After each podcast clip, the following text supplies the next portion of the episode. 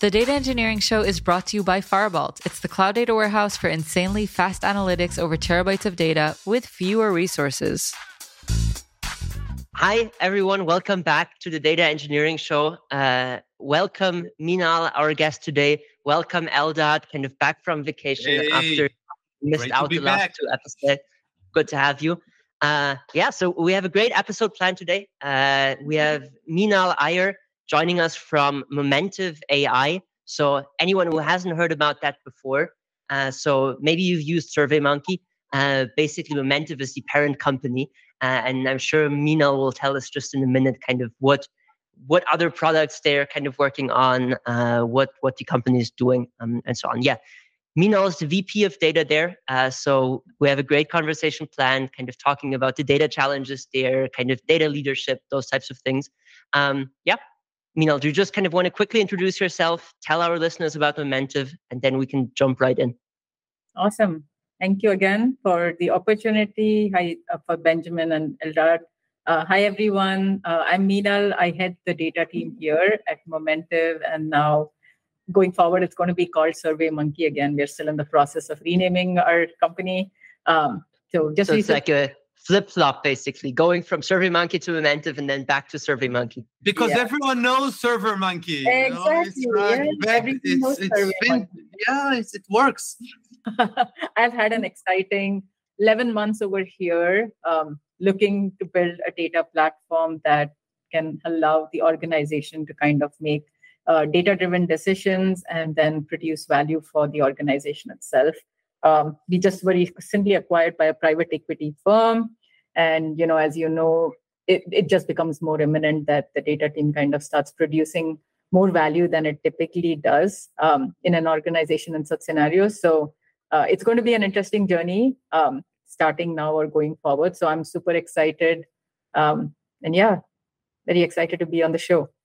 Awesome, super cool. Um, do you want to kind of give us a quick recap, basically, of what got you into kind of big data, data engineering, those types of things, right? Because like you have a bunch of experience across many different companies, so I'm sure our listeners would love to learn a bit more about that. Oh, absolutely. So, no big story there. I have a long story, but um, you know, I got into data by chance. Uh, realized I really enjoyed working in it, and figured that you know I want to make my career here. Um, so I kind of dabbled in different industries. Um, the reason being that I wanted to learn new businesses uh, wherever I went, and then you know look to see if I can solve uh, different kind of data problems everywhere. So it's now gotten to a point where I have an understanding of the industry. So all I have to learn is the business, and then I have a playbook. Um, and you know, I essentially use and employ that playbook and make organizations successful um, in their data journey itself. Cool. So uh, this this kind of leads us right into, I think, the first interesting thing to talk about, right? Uh, so tell us a bit more about that playbook, basically, and also as times change, right? Like especially in data engineering, things are moving so rapidly. Like how much do you have to adjust the playbook, basically, or is it actually quite quite constant? I think I would say my playbook is now about six years old. Um, till before then, you know, it was kind of evolving, um, and just for the reason that space in itself was evolving. Um, till that point, we had a concept of you know where we were very heavily into data warehousing having warehouses but now um, you know the nature of data has changed the usage of data has changed how organizations perceive data has changed. Um, the value that these teams provide has become very very different.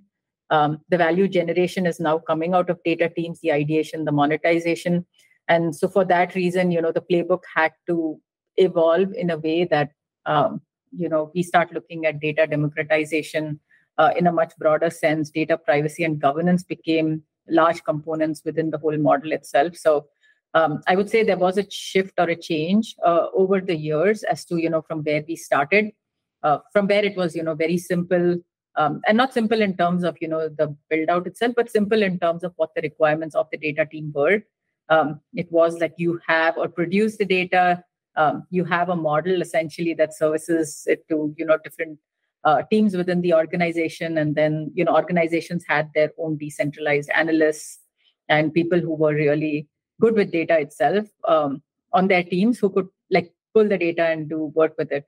Uh, but then over time it changed to where you know the data team itself needed to be um, that center of excellence and that value generator rather than just being the holder of data or you know just having uh, you know governance over the data itself. Um, and in order for that to happen you know the education or the training that the team had to undergo or the way uh, the team had to almost partner not almost the team has to partner essentially with uh, business rather than just being someone who just takes orders um, you know from the business itself. So you know we we become partners because since we hold the data we have a full understanding um, of all the data that exists how the data all ties in together and you know the value that can come out of that data that you know business may not may or may not be able to see.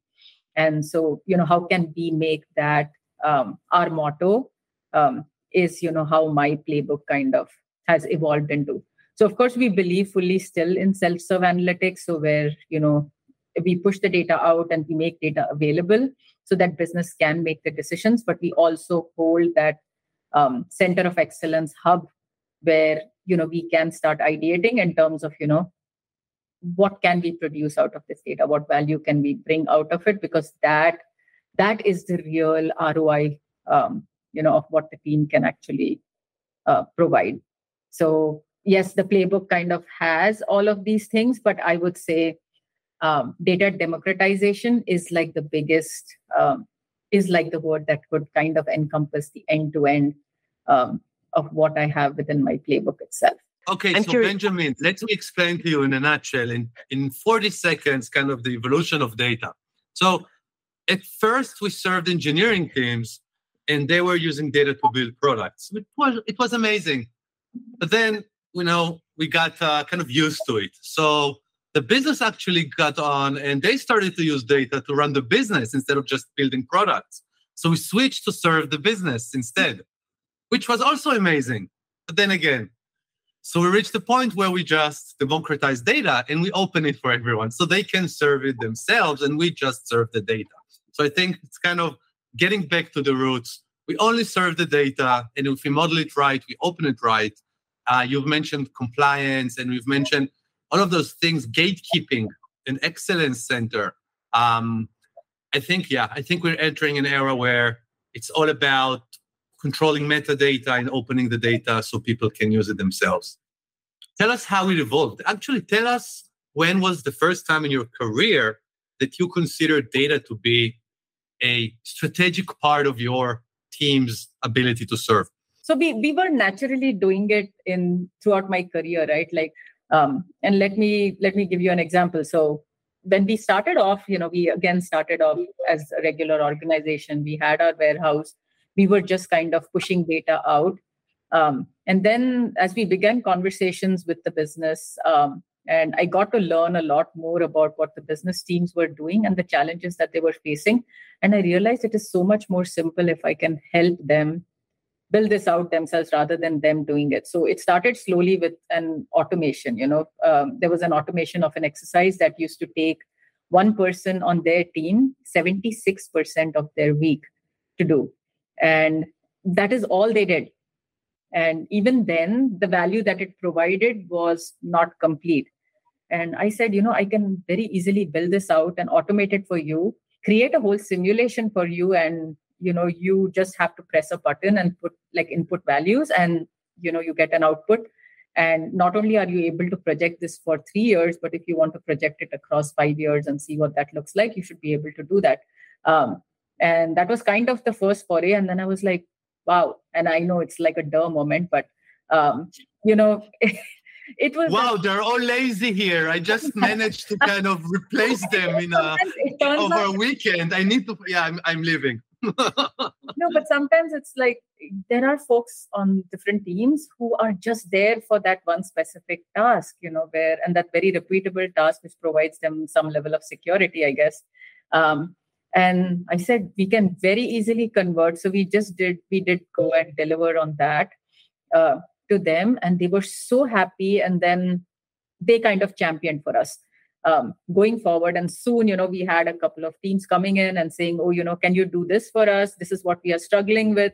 So we built fraud models, we built like market basket analysis models. And that's how it kind of started. And I was like, huh.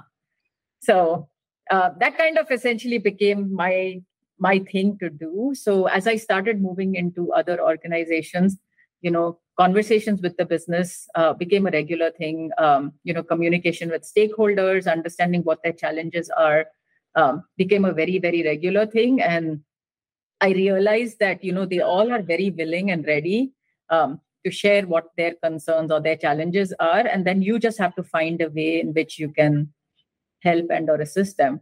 Um, and you would be very surprised, but there is always a way for data to assist. Um, and people don't just say data is an asset just like that. It is truly an asset. And if used well within organizations, um, we have an ability to assist in every, um, with every business function um, that exists over there. So, you know, that kind of became my motto. I started identifying, you know, who my champion team would be uh, because those champion teams became the sellers of my team and they become the seller of you know our abilities and capabilities as well. This playbook right? So as you move between different organizations to make them more data driven to kind of champion data teams and so on like how how much does it generalize right? So like let's be maybe very specific like now that you're at surveymonkey right? Like how how much tuning does it need? Like how much time do you have to spend just learning a lot about your organization before you can kind of start implementing that. The business changes. So with every uh, i have moved across multiple industries. So the business changes right? So you know every business operates a little differently than the other one. So of course there is those nuances. Um, the metrics or the kpis that the organization measures are different. Uh, the business functions are different. Like you know sales looks a little different here versus you know how it looked as retail sales. So um, there is a lot of those nuances that you have to take into account. But then if you look at like the overall strategy right you still have a data team. Um, we still have a data science you know bi analytics team. We still have business we have business functions. We have you know teams that need to be um, upscaled we still have a maturity model um, that you know you understand that at what level of maturity you are and where you have to progress. So there are certain things that are common and you just have to realize okay where in the journey is this organization? And then you know you kind of take that journey across. So for example as i get into organizations i look to see as to how self-serve is an organization. So in some cases you know you enter an organization it's pretty mature uh, you know self-serve analytics has already been built out. So then you, you, know you think okay what next right? Like how do i take them then to that next level? And in some cases no they haven't even got self-serve. It's you know the data team is functioning almost as an it team. Uh, and how do you shift that that from an it mindset to basically a data team mindset? So um, there is that evolution that happens but if you look from a playbook standpoint you just define or understand okay as to which and where in that journey they are. And then you basically start from that journey. But the playbook kind of uh, already like i have it in such a way that i know you know where at which point i need to start and then move ahead on this. Um, right. and yes there are some small tweaks here and there that we have to do uh, for the organization itself just based on you know certain changes that may happen um, or in the way that you may have to operate. Um, there are some changes but for most part you know that that playbook has been good. How do you kind of along this journey like measure the success right? Because you're coming in as a data leader right? And if you have the specific vision of where the data team uh, kind of moves or how a kind of high functioning data team operates. Uh, like how how do you kind of get buy-in into that and then kind of show hey like look kind of we're operating better now than a year ago or two years ago? Uh, how do i put it? Okay so say if you're at the beginning of your journey uh, in the beginning of the journey is where you know you have to make a case as to you know that i have to this is where i have to kind of drive uh, the organization towards this is where you are. So the first state is where you kind of go and speak to individual within the organization and get a feel from them right? Because you hear a very different story from the data team typically. Um, you know sometimes we i have been a developer and i know how i was um, you know, I used to always say my code is the best. I can never make mistakes, and I produce the best thing, right? Um, so it's exactly you that. No, it's not their fault. They're using different Excel versions of the same schema definition. Exactly. So they end up building multiple versions of the truth on the centralized data warehouse. But uh, tell me, like, what is changing? If you look at the uh, data teams today approaching new projects, what has changed? Kind of, what are they looking for? Has it changed or are people looking for the same kind of aha moment insight moment? Is it like uh do they come to you with question and questions unanswered or do they come to you and say the system doesn't work. We need a new one. Like how does it feel? Well again it depends on organizations and uh, depends on people as well. Um, so in some cases you will see again as i said there may be maturity within the organization already. Um, as to where they are very fully organized and are operating at a level where you know the organization is truly using data to its full potential or is using data um, in some extent. And then in some cases where you see is that you know data is being just uh, is just being used to basically run the business and not manage the business. So you know there is those differences that you notice but you know for most part the data teams say oh there is no problem. You know things are running. We have you know we have an orchestration platform. We have you know if something goes wrong we do notifications.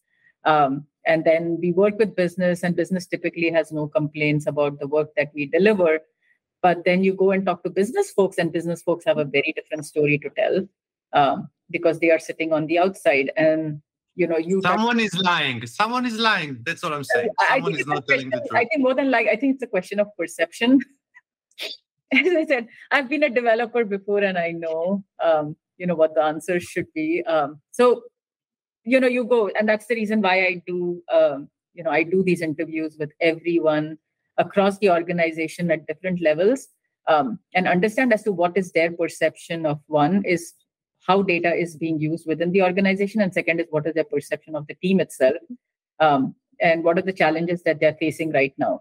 And the funny thing is that you know with all of these conversations you start getting messages in terms of you know what really needs to be addressed and or fixed. Um, you start hearing commonalities and you know you barely see any outliers but you start seeing commonalities in terms of what needs to be addressed. And you basically take that.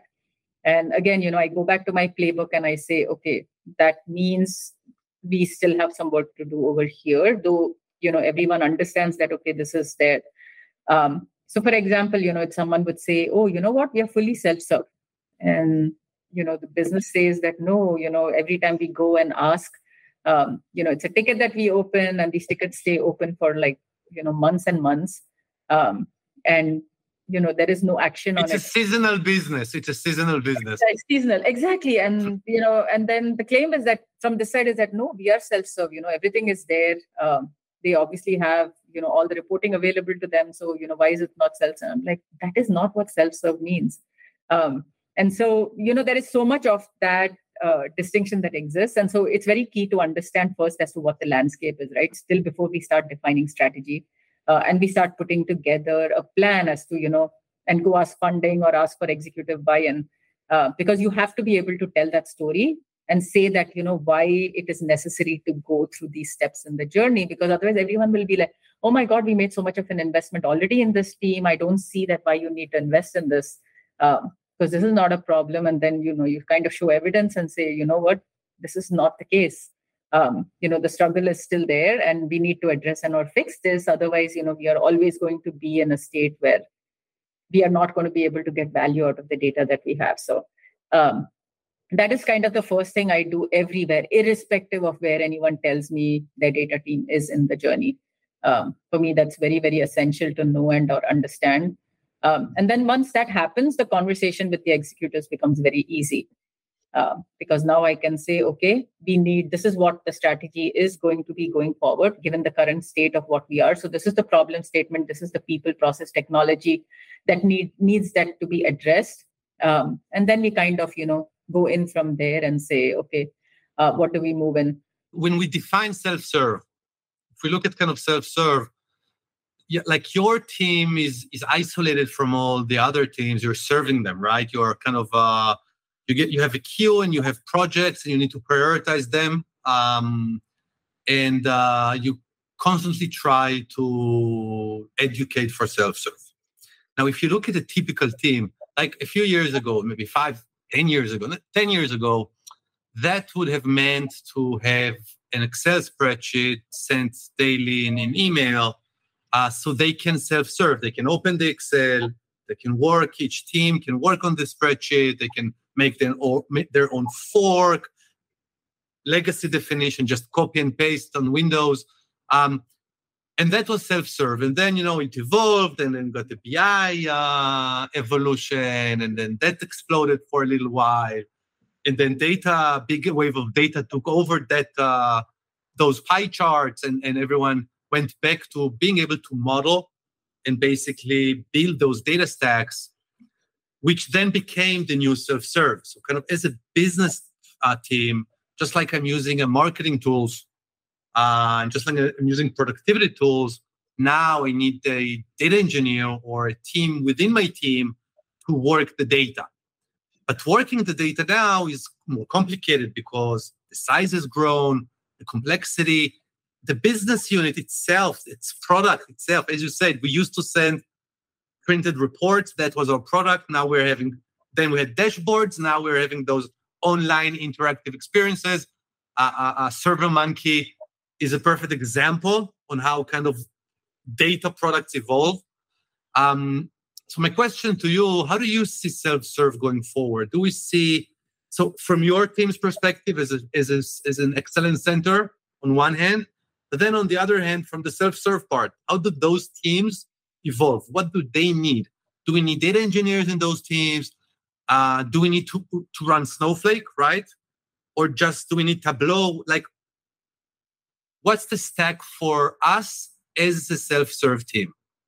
So it depends on the size of the organization um, in the first place. So if you are a very, very large organization, uh, in that case, you know, the chance of having decentralized teams is much, much, much higher. So the centralized teams function essentially would be to standardize. Um, so you produce the framework for them to use. You produce the guidelines. So, so say, for example, you know, we use DBT as our ETL tool and then if there is that other organization that needs to take the data they need to take it from the model data. So you have predefined data um, you have predefined metrics within your semantic layer and that is what they have to use as their starting point. So you can't have them creating their own data silos. You can't have them creating their own data um, artifacts which have already not been vetted out. Tell us a bit about do you use products to enforce it, to collaborate on, on shared metadata, consistent metadata? Like, how do you do it? So again, so the centralized team. So let's let's talk about these large organizations, right? So you have a centralized team. The, the function of that centralized team is one to produce that golden state of the data and to produce a semantic layer. So what is a semantic layer? Is basically a business view of the data where the business is able to kind of come in and essentially question the data, do anything with the data, right? So, you know, that may be, you know, whether they want to use it to build their own data science, whether to do their own analytics. Um, there is a whole bunch of functions that they can do. In some cases, you know, they have their own sandboxes where they kind of play with the data and see, okay, what could be, and then they push it to the central team to kind of productionalize. So there is a lot of these functions. So you produce, so you said you have the semantic layer ready. Your semantic layer has all of your key enterprise metrics um, has your key enterprise metrics and KPIs already predefined.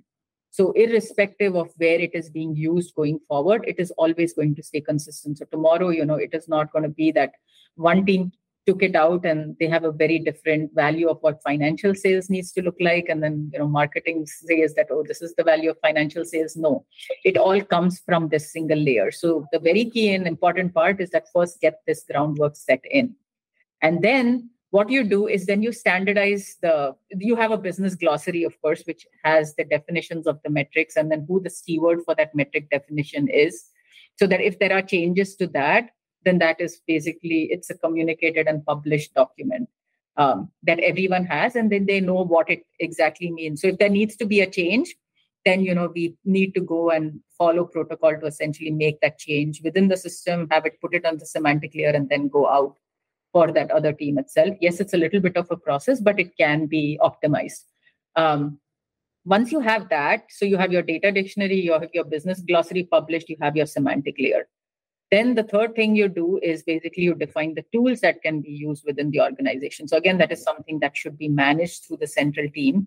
And say, for example, you say Tableau is the only tool that we have from a reporting analytics uh, dashboarding standpoint and tableau should be the only one that should be utilized within the organization now if a team comes up with a specific use case and says oh, you know what, Tableau doesn't work for our needs, and we are going to need to use Power BI or we need to use Looker because uh, Alteryx. Sisense, of course, only Sisense. Yes, Sisense.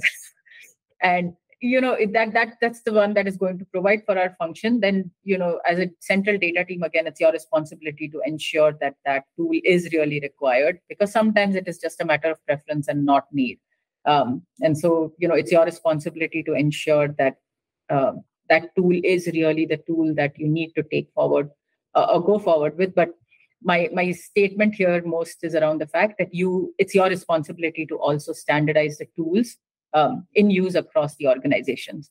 And in cases where these functions are going to now be decentralized to the other team, so one is they're going to require is access to your data warehouse or your data.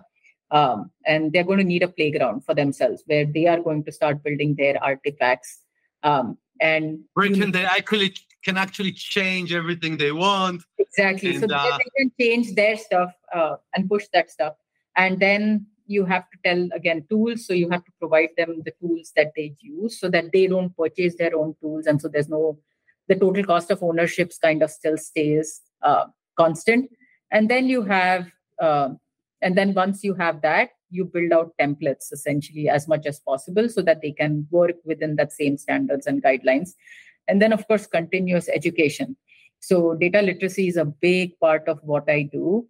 And you know continually educating them in terms of you know what's right what's wrong how to use the data what data exists and how to use the data in you know a governed sense and in a private sense. Because in some cases the data that they may be taking in may be sensitive data and usage of sensitive data education is very very key and important um, as to how to do that. So some of that becomes a little repetitive but it's very very essential um, for organizations itself. And then of course a lot of training on the tools um, so that you know they are using the tools in the right way and they're using it optimally for their needs.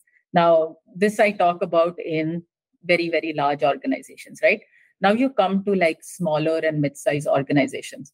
In that case you know you should minimize the amount of decentralization that actually happens so from a data standpoint you know you don't expect them to go and be running their own etls um, and doing anything beyond it's the same stack but just a freemium edition Exactly. I think that's that's the perfect analogy. Right? Yes. Uh, remove all the enterprise features. No auditing, no compliance, no security. No, no. So you still have all of that, but it's managed central team. Uh, you still have education because they still have self-serve, so the ability to do self-serve. But your self-serve is now limited to where they are more dashboarding and then doing stuff from, you know, from that point onwards.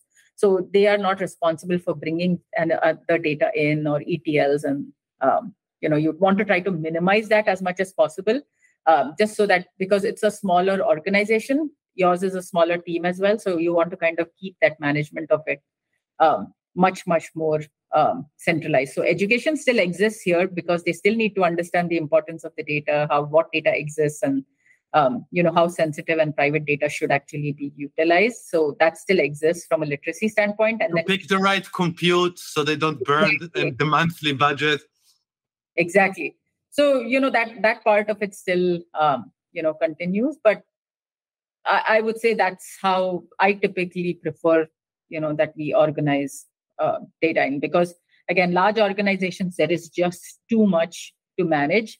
And you know it's not essential that you know every time your data team doesn't have to be for 40 people. Like a 40 people team to you know serve a larger organization you can actually manage with a smaller team. It's just that you we're going to do a sister uh, a sister uh, show. That's called data politics unlike data engineering. Uh, very similar data, to data, data politics show nice the data politics show and and you know it's it's it's it's yeah, it is interesting though to see how data gravity affects uh, data politics, uh, and it does. Yeah, I'm sure. I'm sure it does. Uh, again, with the importance that data has across the organization, I'm sure there are politics associated with it. Um, but but yeah, so you know that's that's kind of how I look at uh, I look at self serve, um, and that's how I prefer to manage it within organizations where I go and lead such efforts what's kind of the most exciting thing coming uh coming to your team this year? What are you working on that's big and risky and uh, and supposed to make big impact? Well, there are a couple of initiatives. I obviously can't go into details of them um, due to privacy, but there are a couple of very interesting things uh, the team has been working on. So, one really awesome thing that uh, I was able to do for my team earlier this year uh, was doing a data hackathon. So, you know, you typically have like software engineering hackathons, but data hackathons are very cool. They're much cooler than software hackathons. Tell, so, as, as, a software as a software engineer, I feel offended. Uh, but tell us tell us how to host an amazing data hackathon. So, um, what what we what we did. Sorry, Benjamin. I, it's I was fine. I can handle it. I They're doing three hackathons a week in Munich. There, his team is doing like, oh, let's do a hackathon hackathons are unique, Benjamin. You do it once in a while and, and you eat pizza. So, but yeah, sorry, go ahead. No, no. Uh, so we we did a hackathon. So uh, what we did though, Benjamin, um, we we kind of set the topics uh, pre- previously, like um, and what the topics were is these were long-standing problems within the organization and challenges that the organization was facing, and we were looking to see either to come out with a solve for it or for a pro- with a prototype for it. So, you know, either the outcome would be a plan um, as to, you know, how we would tackle the problem, or it would come out with a full solve with a prototype. Um, and happy to say, like three out of the four projects, I don't have a large team. So, three out of the four projects um, that we did were, are like going live um, already. So, um, that was like, you know, and those, like, uh, Eldad, to your question, is um, the super exciting stuff that we actually did um, all of them revenue generating ones um, again um, and things that we were super excited about so we are taking some of that learning and essentially we have taken it a step ahead and um, you know we are looking for other similar revenue generating opportunities and we have found some similar such ideas and uh, we are moving forward with that as well so um, again that's... that is like the fun and exciting stuff that's coming up uh, again can't go into much details but but yes. Uh, so mm-hmm. for for these open business problems initially, right? Like who kind of right? Like uh, you you worked on specific things. Like given how many different kind of business functions there are that like you guys are helping with as a data team, like who was kind of the one? Like yeah, how did you decide basically which problems were worth tackling? So we have as as SaaS has right, like you have a a freemium um, and the smaller version of your platform, and then you have the much more enterprise version of the platform. Uh, our focus was to essentially see that how can we increase the acquisition of customers here, like on the freemium side of it, and then retain them and then get them to move to more paid, right? Um, and so what we did is that from the problems that we had, so we had 12 problems um, that came to us, and we had to choose four out of them and the four we selected were all related to, okay. To this essentially. So that's how we kind of uh, uh, that's how we kind of focused on it because that was very important for the organization, and we wanted to make sure that you know we were helping with that um, specifically given the time. Um, so that's that's kind of how we prioritized it. Uh, that's not to say that the other ones have been ignored. The other ones we have also taken on. Um, we do intend to have like a virtual hackathon. This one we were fortunate to be able to do in person. Um, but it's virtual, so you know, I'm just saying. yeah. So and so you know, the intent is to kind of tackle those uh, in the subsequent virtual hackathon, and then of course I'll let you all know how that goes because I have never done a virtual hackathon before. Um, awesome. We're, we're, nice. That that sounds that sounds like a kind of huge challenge to kind of uh, get get like the energy kind of uh, right. So gotcha. So kind of data hackathon. You start out with a specific business objective. You pick kind of projects around that. As you closed out the hackathon, so this is the final part, right? Like, how did like demo day look, or like kind of how, yeah, like how kind of yeah, how did every team close out their data hackathon project? So this is where our coolness factor ends a little bit uh, in comparison to software engineering hackathons because y'all can actually show like I knew it. I knew. It. I made him happy again. Um, no, so so of course you know we our our demo essentially was data. Our demo was the solution. So it was more PowerPoint slides um, than anything else. Um, but you know the outputs itself were like super super exciting. We had data science models built out for all of them. Um, and so you know we could showcase those models and show the output of those models itself. So for our judges it was so exciting to see that data live and see the answers to these questions. So right. um, that was like the fun part of it yeah. But that sounds super cool. Like I don't see what the kind of missing coolness factors. Like we right, like we build kind of the query engine. So our demos usually are you click something, it's slow. Then after the hackathon, right, you click something, now it's much faster because our query engine, like we improved some algorithm or something. So okay, maybe it's levels. We can, we can agree. The data yeah. hackathon is just as cool as the software hackathon. I agree. I agree. I changed my statement. Perfect. So on those, on this kind of lovely note, let's wrap up uh, today's episode. Meenal, any kind of closing words to our audience uh, that, yeah, uh, that that you wanted to kind of talk about in terms of, yeah, data, data teams, etc. One thing I want to kind of close out with, and I, am sorry we didn't get a chance to talk much about, is the ROI of data teams. Um, and I, I think the ROI and if you all heard like my Monte Carlo post as well, I talk about ATV, which is adoption, trust, and value. And you know, if you follow these three methodologies within, you know, when as you go and build out a strategy for your data team itself, you will realize that the value of that your team provides far outweighs the cost or the investment that you have made uh, in building the team out itself. So, you know, that's one thing I would love to leave you all with. So adoption essentially talks about the fact um, so you know data democratization. So as you build your semantic layer out and as you have the organization essentially adopt your data platform itself it's very essential that the adoption piece of it occurs for the other pieces of it to happen. Now the second part is trust. Of course you know if there is no quality of data or if there's no trust and transparency within your data the adoption is not going to be is not going to be complete uh, and so you have to ensure that that is the other pillar that you have to take care of.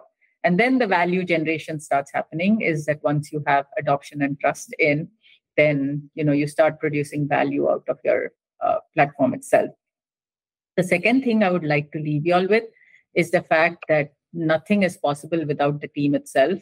And so it's very essential that your team has the ability to cross train, upskill, um, and continuous learning has to be provided um, to the team so that they are kind of growing and provide them the opportunity to become as productive um, as possible in their in whatever it is that they do. Because uh, the job that the data team does is always very underappreciated um, and so in order for you know the teams to be appre- appreciated and for the teams to be more productive you have to provide them the environment um, to actually be productive and you know really provide a satisfying and out, outcome for uh, everything. So um, two very very key and very important things um, to take care of but that's that's the message that i would probably leave this. Those were great closing words. Thank you so much for joining in uh, so this was awesome kind of learning how you think about building high performing data data organizations.